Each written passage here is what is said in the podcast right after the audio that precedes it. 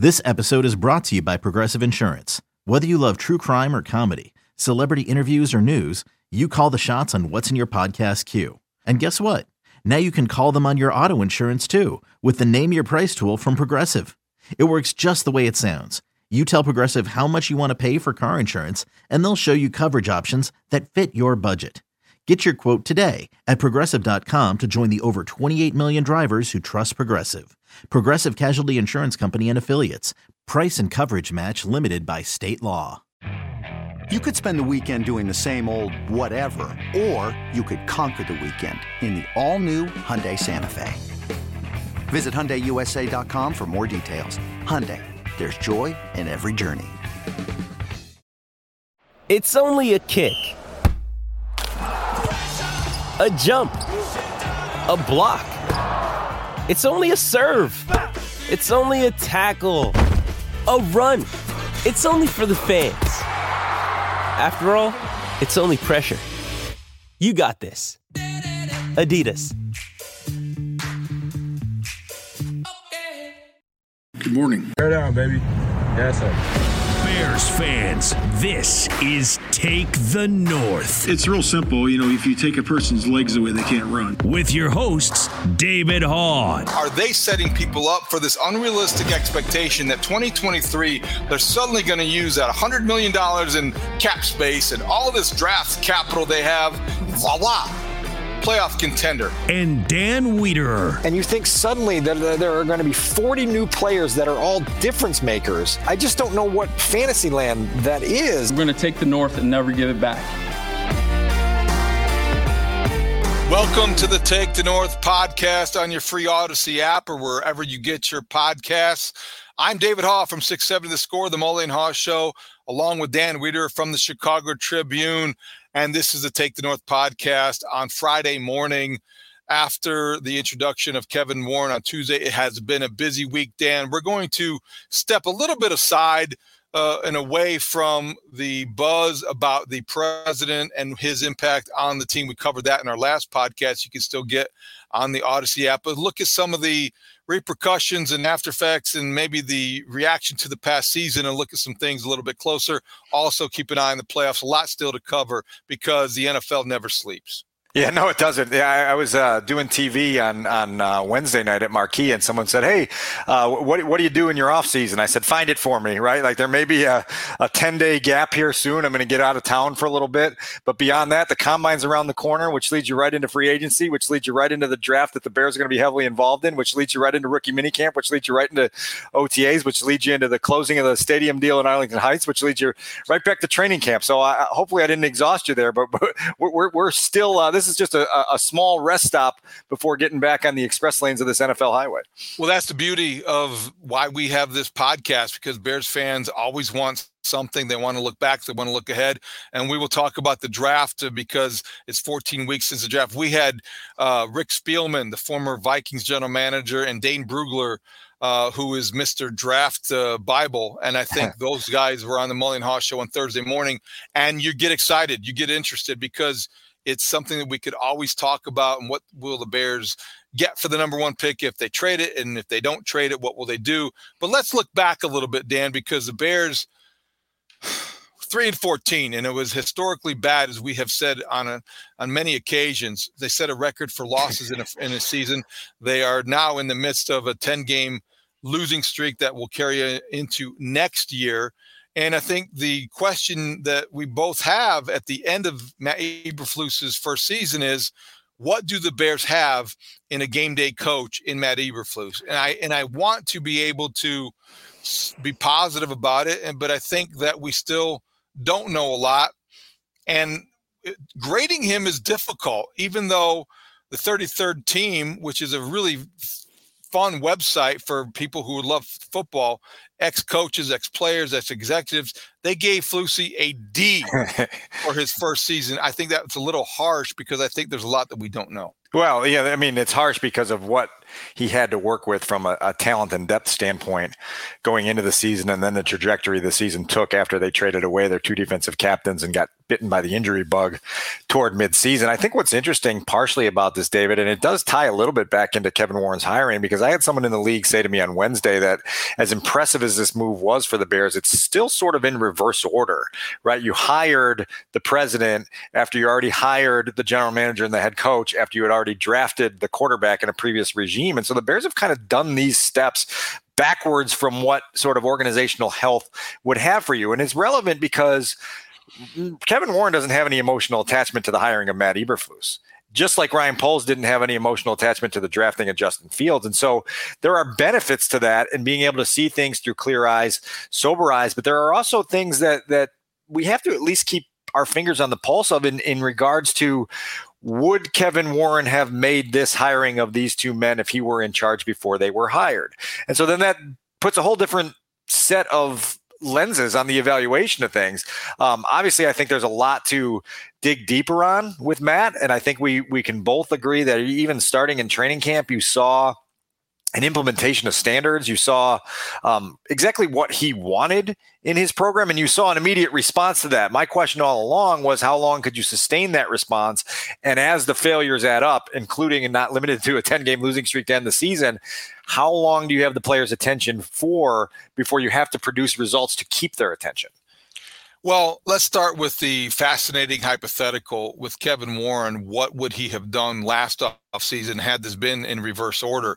I don't think it's highly practical to go into that, but because I don't know that um, it, it serves much of a purpose. I don't think that he's going to come in and fire any, anybody.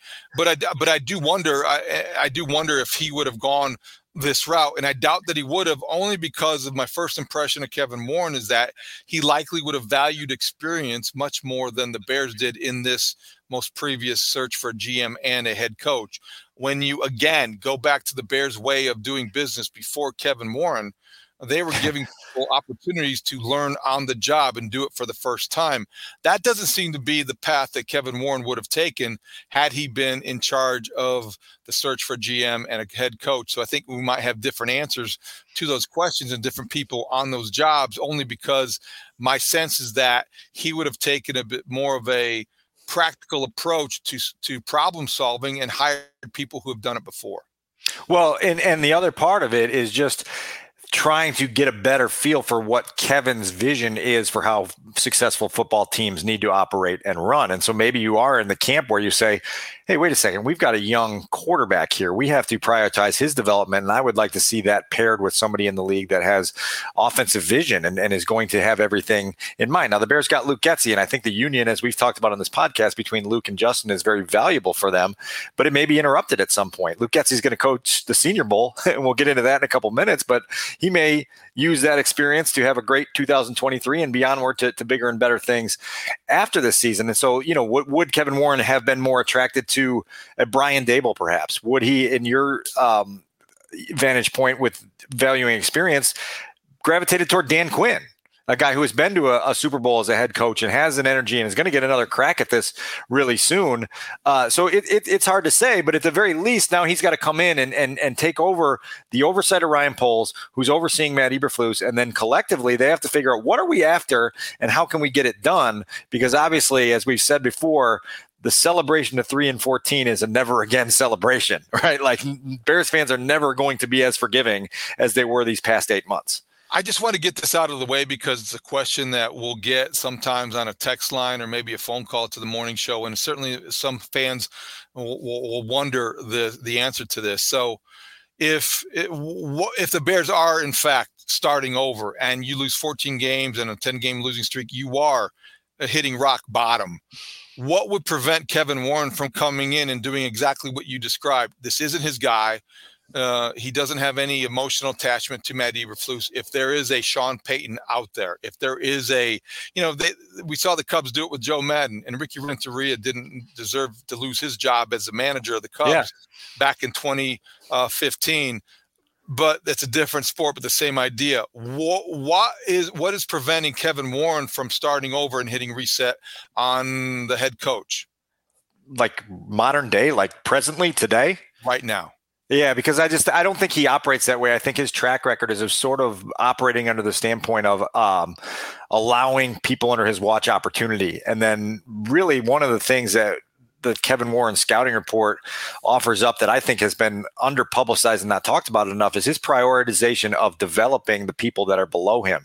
And I think he takes great pride in that. And I think he's going to want to have at least one year with Ryan Poles and, and to, to, to be in the lab with him and to work with him, try to make him better at what he does, try to get better from hearing Ryan's insight and perspective on things. And then by extension, that trickles down to Matt Eberflus and his coaching staff. And so I think obviously there's bigger things on Kevin's plate yet. We don't even know when his official start date is. So if you don't even have an official start date, you can't exactly oversee a hiring process. We know how grueling that is uh, at this time of year for the organizations that are in it. Um, and so, yeah, I, I, you know, but look, you can't rule that out for twenty twenty-four. I mean, I, I, you just can't. If the Bears, you know, are in last place and lose fifteen games and there are obvious signs of dysfunction, then that president was brought in to make hard, firm decisions, and we'll see where they take it. But obviously there's a lot that is going to happen between now and then that will give us a clearer picture of, of which direction this thing's pointed in. I agree. Well put. I needed to get that sort of asked and answered because it does come up every now yeah. and then. Like, hey, Sean Payton's out there. Go get him. I don't think it makes a lot of sense. All right, Dan, when you look at strengths and weaknesses for Matt Eberflus's first season on game days, I think the start with the strengths is it's, it's a very intangible thing. But you look at, number one, the culture that was created is a positive one. They're going to cling to that, and it's going to be one of these ambiguous terms that people, you know, get tired of hearing, but I do think it's something that is in his favor. If you're checking a, a box in terms of a, a pro and con, that's a pro. Secondly, they were very disciplined in terms of yeah. eliminating and reducing the penalties. That's a good thing. And thirdly, I do think that overall, this was a team that uh, is tied into this discipline, is tied into the culture, but they competed. You can just look until it was week seventeen, I think, before the, you got to the point where you wondered about the Bears' compete level. And that's a testament to the coaching staff, and it starts with Matt Eberflus. So I think those are kind of, you know, minimal steps that were taken, but I think there were positives in the first season of, of uh, Flusy. That last point, I come down a little bit on. I, I, my excitement isn't as high on the competitive level because they lost a whole bunch of games by three scores and, and more than, than most teams in the league and more than most Bears teams. And part of the, the compete level that they got was having a roster full of unproven young guys who are treating every rep that they have as a, a proving ground. And eventually you're going to develop your roster to a point where you're not going to have that natural hunger of guys trying to prove themselves. And you're going to have to keep the attention of guys who are already proven and established and get the most out of them them in situations when struggle occur. I do think that reducing and eliminating penalties is one thing. The other part of it was just the the reduction in sloppiness. I mean, how many times down the stretch of the Matt Nagy era would they, you know, call a timeout and come out of the timeout and have confusion or disorder and get a false start penalty or a delay a game? And you're just like, how in the world do things like that happen? And they were happening repetitively. Matt Eberflus seemed to have a much greater organization to everything that goes on on game day. And I, I give him a lot of credit for that because you didn't have a, a whole bunch of those moments where you're pushing back your chair from the press box to the table and going, what in the world was that? Also, from an old school uh, standpoint, like if people that appreciate these kinds of things, the fact that the Bears ended the season seventeen games with one unsportsmanlike conduct penalty and one unnecessary roughness penalty, I think speaks to the whole idea of the, the team that was that was evidence of coaching to me. It was it was ingrained in their head that there was a line they couldn't cross. And that's a good thing, and that's somewhere to work with when you have core players that are understanding of that and are coachable to the point where they understand the points of emphasis with this regime and with this coaching staff. So here you have another trait that Kevin Warren is going to be attracted to and an a trait that Matt Eberflus is going to be attracted to. It's the mutual attention to detail and, and the ability to see results out of an attention to detail. That's exactly what you're talking about there. You talk about the thirty-third team giving Matt a grade of D, and and you know that's not just some ragtag group of basement bloggers. You know that's a, a, a assembled uh, cast of uh, established league folks who have been around a lot, and there were obviously things that that they weren't impressed by, and so it is worth keeping the microscope on to try to figure out what direction Matt Eberflus takes in year two. And then just to parlay on top of that, and we'll hear from Matt here in a second, is the idea that, you know, again, we talked about it when the locker room cleaned out. the day after the season ended, and Justin Jones talked about having issues that the players wanted to vocalize to the coaching staff to open up lines of communication to get things answered that they didn't feel like they had direct answers to during the season. And then Jaylon Johnson went on six seventy The Score a little while later, and, and while he wouldn't specify, sort of doubled down on that sentiment and saying, look, there were things from a player standpoint that weren't smooth, that weren't the way that, that we would prefer them to go. And so, they, you know, look, like, again, Chicago is going to forgive three and fourteen one time. But if these types of sentiments continue to pop up in twenty twenty-three and beyond, all of a sudden there's going to be a much louder crescendo of of angst and criticism that comes out in relation to these types of things. And the Bears have to figure out a way over this offseason to to elevate themselves in that way. And that's Matt and his coaching staff taking constructive criticism and figuring out what to do with it. So that's why it was interesting to hear him answer the question about what he took from that kind of feedback that he got from the players. It was great. It was, uh, you know, really good to sit down and visit with every guy, every, everybody, and uh, it took some time. You know, it was uh, we opened up and said, hey, let's, you know, anything you can give us to get better at, you know, from, you know, if it's the training room, the equipment room, you know, if it's the coaching, if it's uh, the facility, um, whatever it is, relationships, whatever that might be. And it was, uh, let's let them talk. You know, I think it was uh, refreshing for those guys to be able to voice uh, their opinions, uh, especially when both him and I are sitting there. I think that's a pretty cool environment for those guys. And it was great. Um, and so the really the biggest takeaway from us was that, you know, we did lay foundation, that the locker room was really positive. The energy was always there. Um, the messaging, you know, in terms of the coaching staff, in terms of our team meetings was was outstanding. And and really, we you know, we came away with some some things to correct, you know, uh, none of the players want, want, want, want they want to be in pads after uh, Thanksgiving. I said, well, it's too bad. You got to be in pads. but, uh, you know, so uh, I said I'll take that under advisement. Um, but, uh, yeah, so that was uh, there was a couple things in there. But really what we can do is just to improve our relationships, you know. And I think it was pretty good, but I think it'll be even better coming up year two, you know, that we built the foundation now with these young guys and the guys that we have uh, currently in the locker room. So it was good.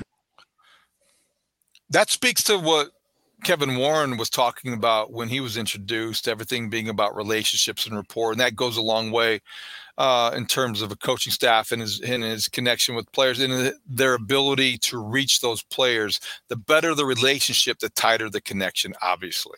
Yeah, I give Flus credit for soliciting that feedback and being open to it. It doesn't seem like it was a hollow request for feedback. Like, yeah, he, let me know what you think, and I'm just going to disregard and ignore all of it. Now it's all about implementing it. And by the way, you're going to be implementing it with a, a roster that's going to be largely different in a lot of different ways going into twenty twenty-three. So that presents its own sort of nuances and and and challenges to that whole thing. Um, I, you know, like Matt is going to have to figure out, in terms of the relationship building process, how to connect. And I think if you hear a criticism in certain pockets, it's that, you know, he can come across as stiff. He can come across as very football coach guy, you know, and I think it's a new world in that, in that, uh, arena, you know, and we, we experienced some of that with the, the Damar Hamlin discussion that we had a few weeks ago in terms of, you know, players wanting a forum to express emotions, to uh, deal with the pressures and the, the, the mental health challenges of, of being in this high profile sport with a lot at stake. And so, you know, you have to, to, to evolve, and you have to, to be willing to evolve with some of those things. Um, this is not a condemnation of anything Matt did in his first season as coach. It's just a, a, a little bit of a, you know, foreshadowing or a preview to some of the things we're going to have to keep an eye on in year two when they get back uh, back together in April.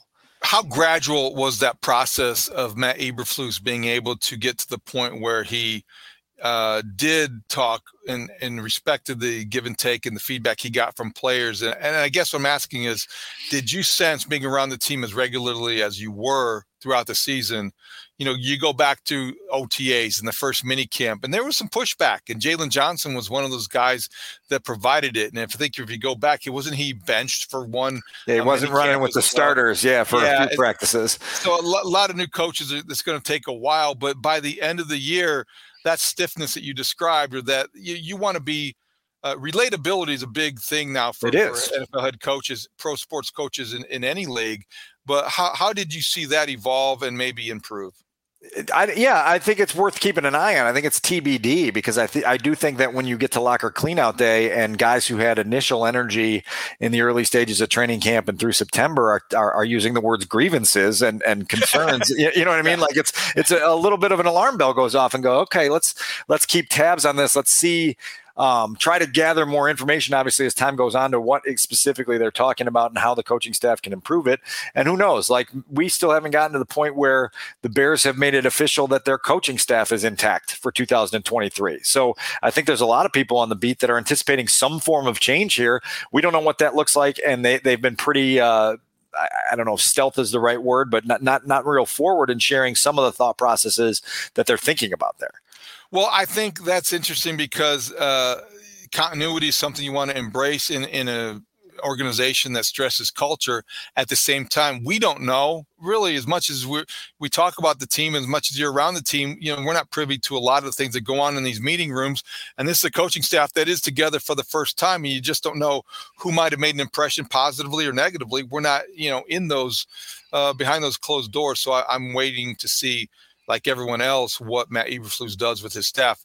Before we move on from this topic, Dan, I, from a football perspective, though, there are things that, you know, analytically, I think we'd have to take a deeper dive and closer look at. But number one, his clock management skills weren't egregiously bad, but there are always going to be times with an N F L coach at the end of a half, at the end of a game, you're like, well, you know, why isn't the tempo greater here?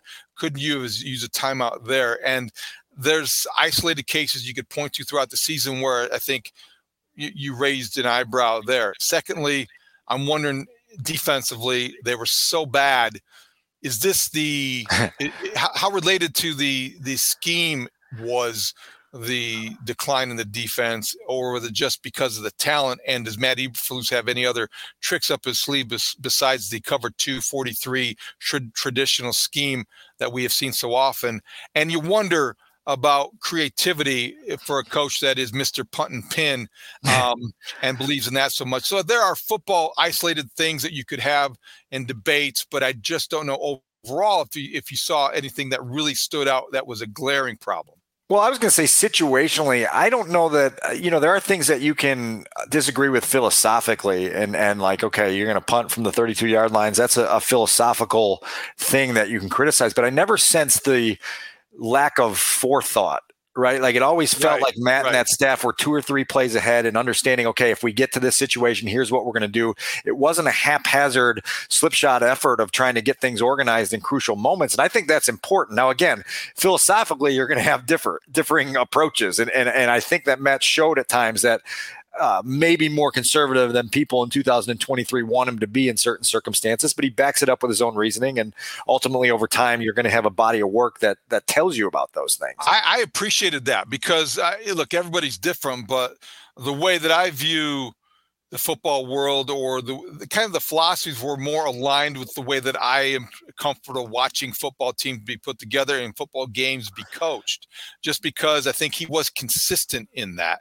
Right. I think that's what you want from any coach is just a consistency, even though you might disagree with certain decisions in certain situations, as you point out, there was a consistent logic applied, and there was a consistent approach that he used. I always go back to one of the most fatal losses during my time on the beat, and it was that Bears loss at home to the Chargers in twenty nineteen that was basically the bottom dropping out of the season when they kneeled down instead of trying to run or pass the ball to shorten a field goal, and then had the ball positioned on a hash mark that their kicker didn't want the ball positioned on. And it was just this moment of like a lack of forethought, a lack of uh, attention to detail that that bit them in the butt, you know, and, and, and caused a major ripple effect of, of struggle and failure. And I didn't get that at any point during the season that they weren't ready for these moments. And so I think that's an encouraging part of this thing. Matt's got to just figure out in, in twenty twenty-three, like just how do we push all of this forward and how do we keep our processes smooth and make them smoother?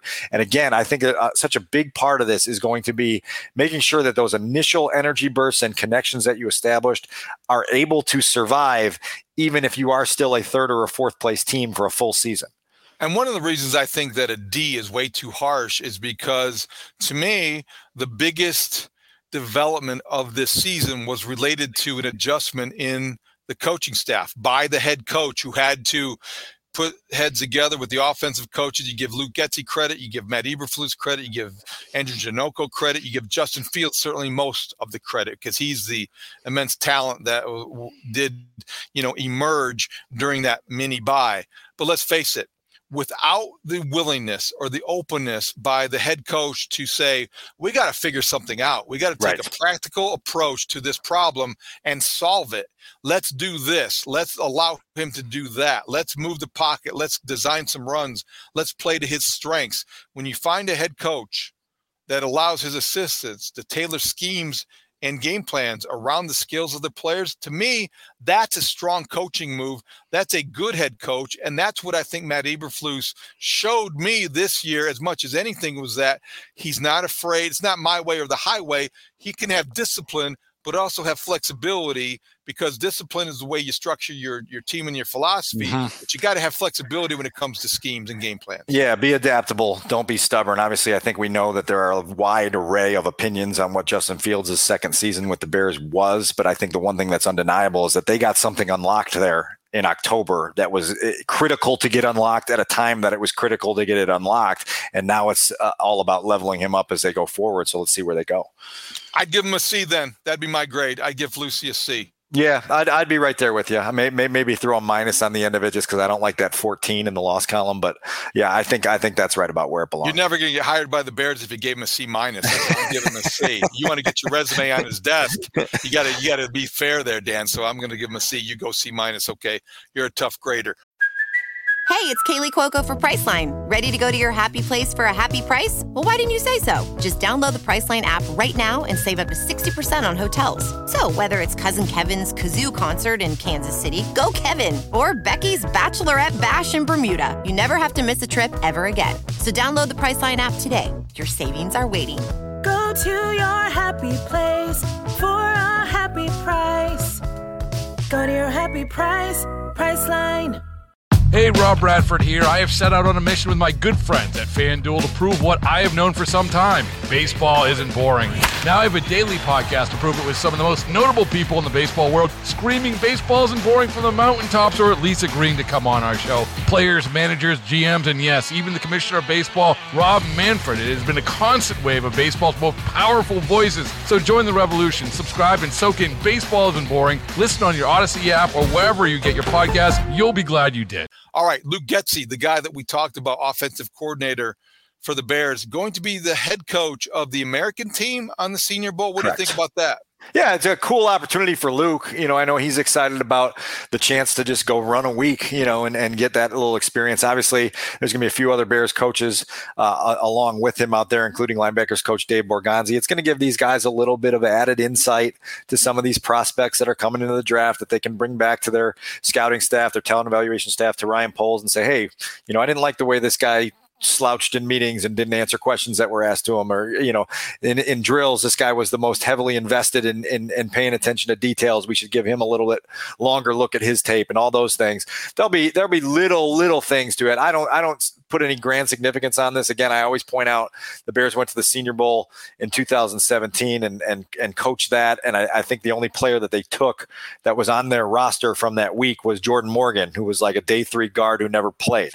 So, you know, it wasn't, And they and they had, you know, Cooper Kupp and Hassan Reddick and Zay Jones and some other other guys on that team that they obviously had firsthand insight on and, and didn't didn't unite with in the draft. So I, I don't put any grand significance on it. But again, for Luke, I think this will be a cool experience and, and something that helps him move himself forward in his coaching career.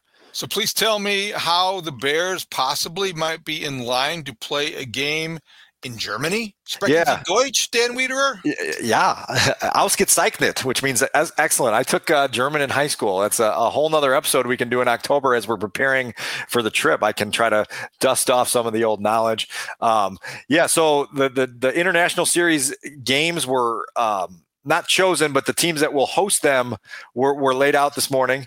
uh, on, on Thursday morning. And the Chiefs are the one team on the Bears schedule who are going to host a game in Germany. Now, I got some texts from folks elsewhere in the division that, you know, there's some folks in Detroit that are like, oh, maybe maybe the Lions are going to be the, the team that that gets drawn overseas to go play that game. Uh, you know, listen, I think Bears fans, the last time they went to Kansas City in two thousand fifteen, they drank the city dry. So the city of uh, Kansas City may want to have a say in, hey, don't take that game away from us. These people tra- traveled in droves and they they spent all their money in our restaurants and bars, and it was an insane uh, experience where, where they, I mean, they ran out of food. I think it was Jack Stack. I, I my brother and uh, father were along for that trip, and, and they, they ran out of food there on a Saturday night before a game because Bears fans were eating and drinking so much. It was crazy. So Kansas City or Germany, two good uh, two good trips in there. Um, but uh, I don't know. It'll be interesting to see where the Bears land on that. That's funny. I can't wait to find out. That would be a fun trip to uh, to cover, and uh, in your case, uh, to to take. Uh, last football note that I have, Dan, this week, it did not go unnoticed that the Dick Butkus Award at the N F L level was awarded to one Roquan Smith, and it was a great ceremony with the Ravens at the facility. Matt Butkus presenting the award to Roquan, along with John Harbaugh, who said to Matt Butkus, Uh, yeah, I talked to your dad about that trade, and he was a little bit mad at us for making it. it's a, it's another accolade for Roquan Smith at the end of a string of them, right? He got to go back to the playoffs playing that. He's an All-Pro. Uh, you know, the guy has has cashed in now with a, with a new contract worth one hundred million dollars. He had a, a heartfelt endorsement from Ray Lewis last week in uh, in the Athletic. So so life's looking up for Roquan. Uh, I think he's found what he wants and what he wanted here, uh, and now it's just uh, it's time for the Bears to turn the page and, and find someone else in their defense that can play the caliber of football, which I think is what you've been stressing for a while, the blue chip caliber of football that you need to be a championship contender. Yeah, how do you get better by letting twenty-five-year-old all-pro linebackers leave the door? I don't know, but we'll find out what is next. Hey, everyone, this is Brett Boone. Would you know it? I've got a podcast going strong in our fourth year. Tune in as I sit down with my friends, some of the biggest names in sports, media, entertainment, for a lot of fun and in-depth conversations. As you know, baseball's been my life. It's been in the family for a long time, but it's a lot more than that here. It's sort of like taking a ride in a golf cart around a beautiful track. Join me every week for multiple episodes on the Brett Boone Podcast, available on the Audacy app or wherever you get your podcasts. Let's turn the page here ourselves by looking back at some preseason predictions.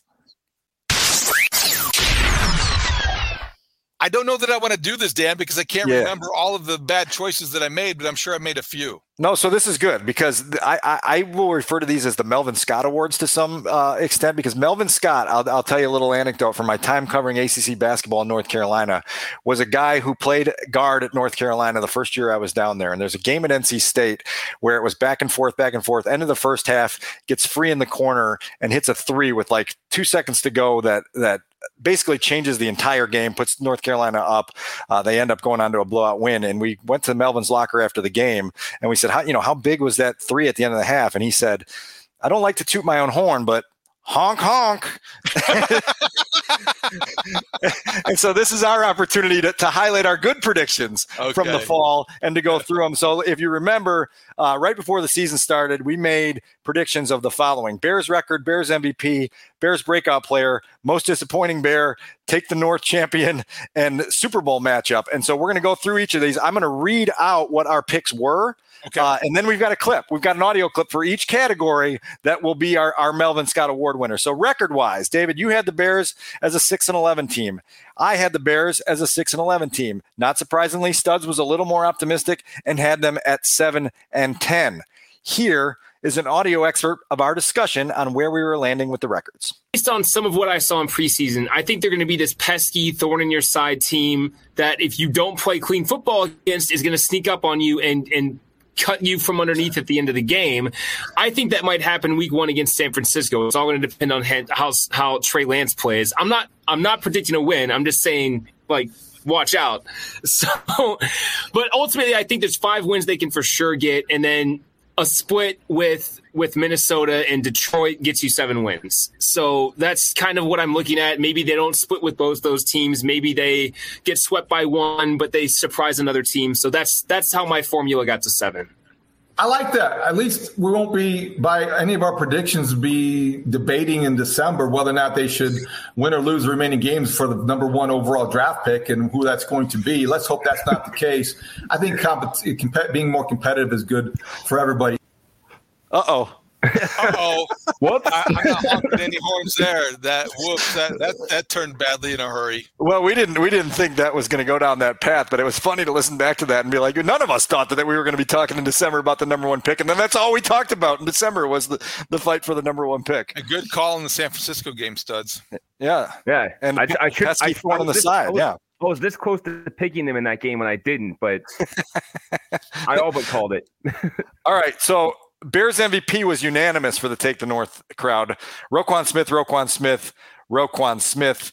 Here is some of what we had to say on what we thought was ahead for Roquan Smith in the two thousand twenty-two season. For the second straight category, I'm in complete agreement with you. I have a runner-up uh, acknowledgement to Darnell Mooney, who I think is in position to have a, a really good year for that offense. But Roquan is the best football player on this roster. Roquan Smith is motivated. Roquan Smith has the ability to play in a defense that's going to allow him to run sideline to sideline and be as aggressive and opportunistic as he wants to be. And so when we get to the end of this year, as long as Roquan has his head screwed on straight, he has an opportunity to make some major plays in this defense and get paid, right? And that's been the goal for a long time here. And so I'm with you that, that that's the two thousand twenty-two Bears M V P. Guys, as we look back on this, who would your M V P be in retrospect? Oh, easy. It's Justin, right? Yeah, Justin yeah, Fields. Justin Fields. No so doubt. It's unanimous well, at the end. We well, all had to revise well, them, but you weren't wrong. They did not win a game without Roquan Smith. So there's there. So we got the breakout player, and David, you you thought Jaquan Brisker was going to be the breakout player. I can't can't say you were wrong. Uh, I went with Cole Kmet, stunner, uh, and Studs went with Eddie Jackson, who uh, was was poised for a comeback season. Here's what Adam had to say about that going into the season. I'm going to pivot just a little bit, and this is more of a comeback player. I think Eddie Jackson's going to have a big year. And it's for a lot of the reasons that, David, you said with Jaquan Brisker. He's going to be – we saw Eddie Jackson at his best when the safety, quote, opposite of him was down in the box, do, make, doing all the dirty work. And Eddie can just sit back and play center field and, and go get the takeaways that he's been lacking. He hasn't been able to do that the last couple years. He has he's been in the box a lot. They've moved they put him at nickel sometimes. And when I say nickel, I mean he's been covering the slot receiver at times last season. He hasn't been used the way that he was used when he was an All-Pro. And I think we're finally going to see more of that this year. And I think he gets back to not named All-Pro, but I think we see a bunch of turnovers from him, and we say, okay, yeah, that's why they gave him that contract. Honk, honk. There it is. Studs with a right on point. I don't know if you guys saw on social media, the Bears had Matt Eberflus present uh, Eddie Jackson this week with the team's Ball Hawk Award. So Eddie Jackson, uh, despite getting injured in that Jets game, uh, had had that breakout season that, that Studs thought was there for him. Nice call. Yeah, yeah. Nailed it. Not going to lie. Proud of that one. All right. Most disappointing. Uh, I think you could uh, argue that we were all right in this category. David and Adam thought Robert Quinn would be the most disappointing Bear in two thousand twenty-two. He certainly didn't have the start that everyone thought and then was traded uh, in in October and, and never came back. I went with Velus Jones, uh, which I think in retrospect we, we, we might put at the top of that list given uh, the struggles he had really until the last couple of weeks of the season. Here's what I had to say about Velus before the season started. This was a hard category for me because there just aren't a lot of guys with high expectations, and so it's hard to be disappointing when you don't have grand expectations to begin with. But I'm going to give you Velus Jones, and the reason I'm going to give you Velus Jones is because I think this coaching staff has grand visions for what they want Velus Jones to be, both as a return man and as a weapon in their offense. And Velus Jones has been out of action for way too much of August, which raises some alarm bells for me to say, uh-oh, is this the type of guy that's going to play two weeks, sit three, play three weeks, sit two, you know, and, and be just riding that roller coaster throughout his entire rookie season where you just don't know from week to week whether he's healthy enough, whether he can absorb what you put on his plate. And so that's where I'm, uh, I'm starting in this category. Wow, great call. That was really on, on point. And it happened, yeah. Just like you said it would. So, so let me ask you this. These like last two categories, these last two categories, breakout player and most disappointing, do you guys want to revise? You guys got revisions for those? Who would you who would you say was your breakout player at the end of the year? Who was your most disappointing at the end of the year? Hmm. I, I think the breakout player might have been, uh, as bad as he was, Braxton Jones, perhaps. Um, I would go with Jack Sanborn. Oh, that's a, yeah, that's Jack Sanborn. That's a good one. I, man, that's tough. putting me on the spot here. I want to say, yeah, I, I, that's tough. I go with Sanborn, I guess. Yeah, I'll go with Sanborn because most, most disappointing, yeah. I, I think, would be Velus Jones, only because the expectation levels. That's not a bad one either. Uh, beyond that, it's really hard to. Uh, Cairo Santos. Yeah, yeah, that's got that's himself steadied at Cairo. The end of the year. Yeah, but that, he he had some struggles. All right, so David, get your horn ready. I don't know if you got the bike horn there, but get ready to toot it, because when we were picking champions of the N F C North, Studs and I went the easy route, and we said Aaron Rodgers and the Packers until someone can take them down.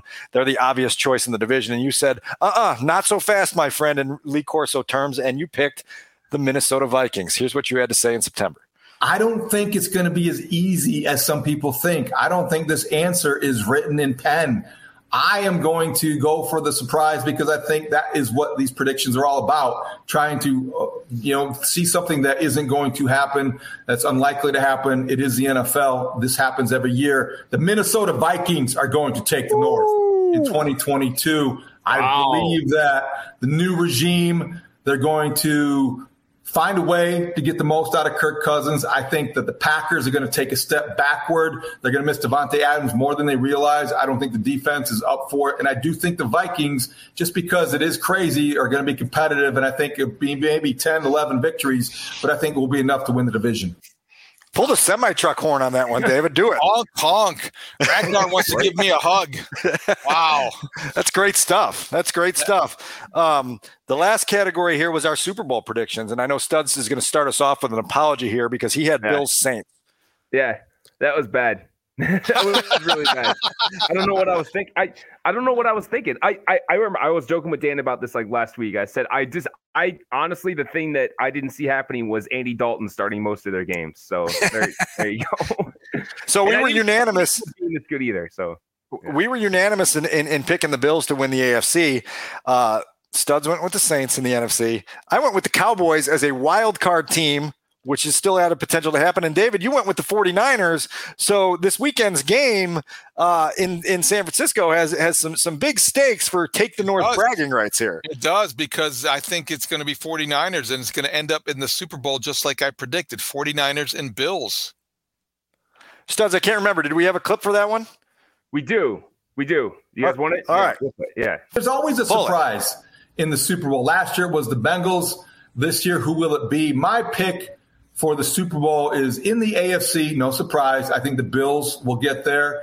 But the N F C, I think the Super Bowl representative will be the team we're going to see on the lakefront on Sunday, and not the Chicago Bears. Oh, the San Francisco 49ers. I think the San Francisco 49ers are going to find a way to get back. Let's go back last year, guys. They they were a good football team. And they were beaten by a better one with the Rams. But I think that they look for upgrades at the quarterback position. They either are going to find that ceiling with Trey Lance, or they're going to reassume where the floor, rediscover where the floor is with Jimmy Garoppolo. I know their offensive line takes a step back, perhaps. Deebo Samuel's back for another year of being dynamic. The defense is why I think they're going to win the N F C. I think it's going to be Bills, 49ers. And right now I'd have to take the Bills in that matchup. So, David, you didn't have the crystal ball to give us the Brock Purdy uh, awakening, yeah. but but otherwise, you're dead on point with, with, with how that shook out. Well, Brock Purdy, then I would have been really impressed if I had called that one. Mister Irrelevant becoming the most relevant quarterback left uh, among the eight. But, yeah, that's a lot of fun. And we – Sounds like we know what we're talking about. Yeah, I know. It's like we weren't as far off as I would have expected. Uh, I've, I've been had worse preseasons. Let's put it that way. No question about it. Honk, honk. There's our first annual Melvin Scott Awards. Oh, boy, that was fun. And uh, next year will be even more fun. All right, before we get out of here, Dan, let's quickly look ahead at the weekend's play. Playoff matchups Saturday and Sunday. It's going to be fun. This, this has been called the best weekend in the N F L. I think that would be hard to top last weekend, but let's look at the N F C and A F C. How do you see this shaking out? Yeah, well, Saturday, uh, you know, Chiefs feel like they're going to steamroll the Jaguars. That just feels like a game that's going to get out of hand early. I think the Jaguars have reached their maximum achievement level, so I'm going Chiefs there. Uh, Giants-Eagles game, intriguing. Uh, the Giants were feisty last week, and, and Brian Daboll's got them believing, but I just still think that the Eagles are the most complete team uh, over there uh, right now, and so that I, I think but the, you go chalk on Saturday in those two games. Yeah, how about Sunday?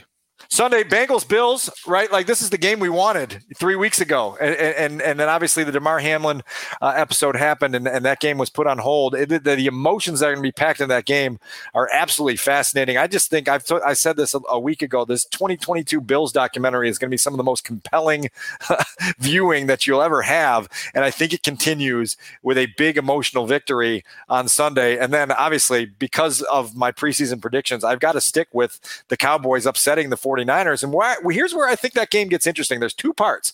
It's Dan Quinn against Kyle Shanahan, right, in, in a matchup of, of wits between guys who know each other really well. And I think that Cowboys defense can take little Brock Purdy and make him more uncomfortable than he's been recently.